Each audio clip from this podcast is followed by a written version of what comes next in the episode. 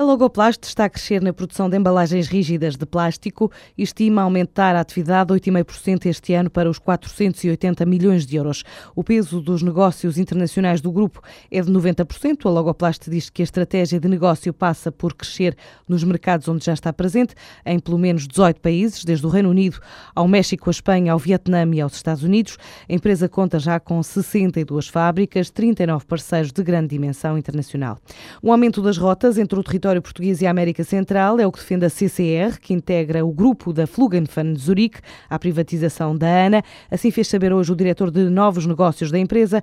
Caso vencesse processo de privatização, a CCR está disposta a procurar parcerias com companhias aéreas para incrementar as rotas que passem por Portugal, por ser uma região considerada estratégica, porta de entrada da Europa e possuir conexões com a África que devem ser expandidas em todos os países em que for possível. Leonardo Viana adianta ainda que a empresa brasileira procura obter recursos do Banco Nacional de Desenvolvimento do Brasil para o financiamento de longo prazo na privatização da ANA, o qual terá disposto a financiar até 1,2 mil milhões de euros durante a primeira fase do concurso. Financiamento, entretanto, também pode ser estruturado recorrendo a outros bancos. O financiamento de longo prazo é um financiamento que será estruturado junto aos bancos. O BN10 é uma das opções, a gente já vem conversando com o BN10 há algum tempo. O BN10 já mostrou vontade, né, inclusive é, no consórcio anterior anterior tinha disponibilizado já uma carta né, dizendo da vontade do compromisso do banco em participar e que continua. Né? Então a nossa ideia é continuar buscando sim recursos do BNDES. Eles até falaram lá na, na carta anterior, era, o, o BNDES estava disposto a colocar 1,2 bilhões até né, o máximo de 1,2 bilhões de euros como financiamento para o projeto. O diretor de novos negócios da CCR realça que o valor de investimento para a compra da ANA envolve também um investimento de recursos próprios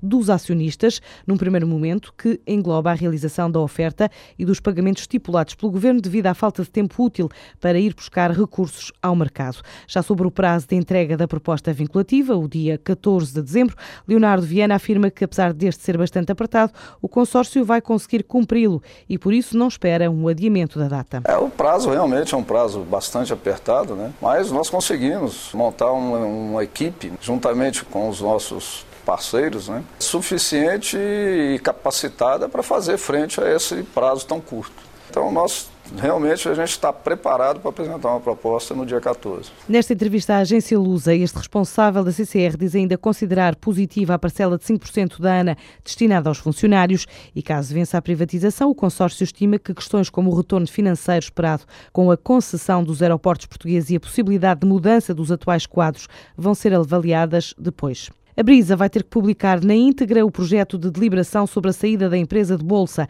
Em comunicado, a CMVM, que regulou o mercado de capitais, refere que notificou a Tagos, holding que controla a Brisa, e que tem como principais acionistas o Grupo Mel e o Fundo Arcos, sobre um projeto de decisão em que aceita a saída de bolsa da empresa, desde que antes desse deferimento a Brisa assegura a adoção de um mecanismo que garanta, pelo menos aos acionistas minoritários, a quem foi dirigida a OPA, a Oferta Pública de Aquisição, a hipótese de alienarem, em termos que acautelem de forma adequada os seus interesses, as ações que detêm na brisa.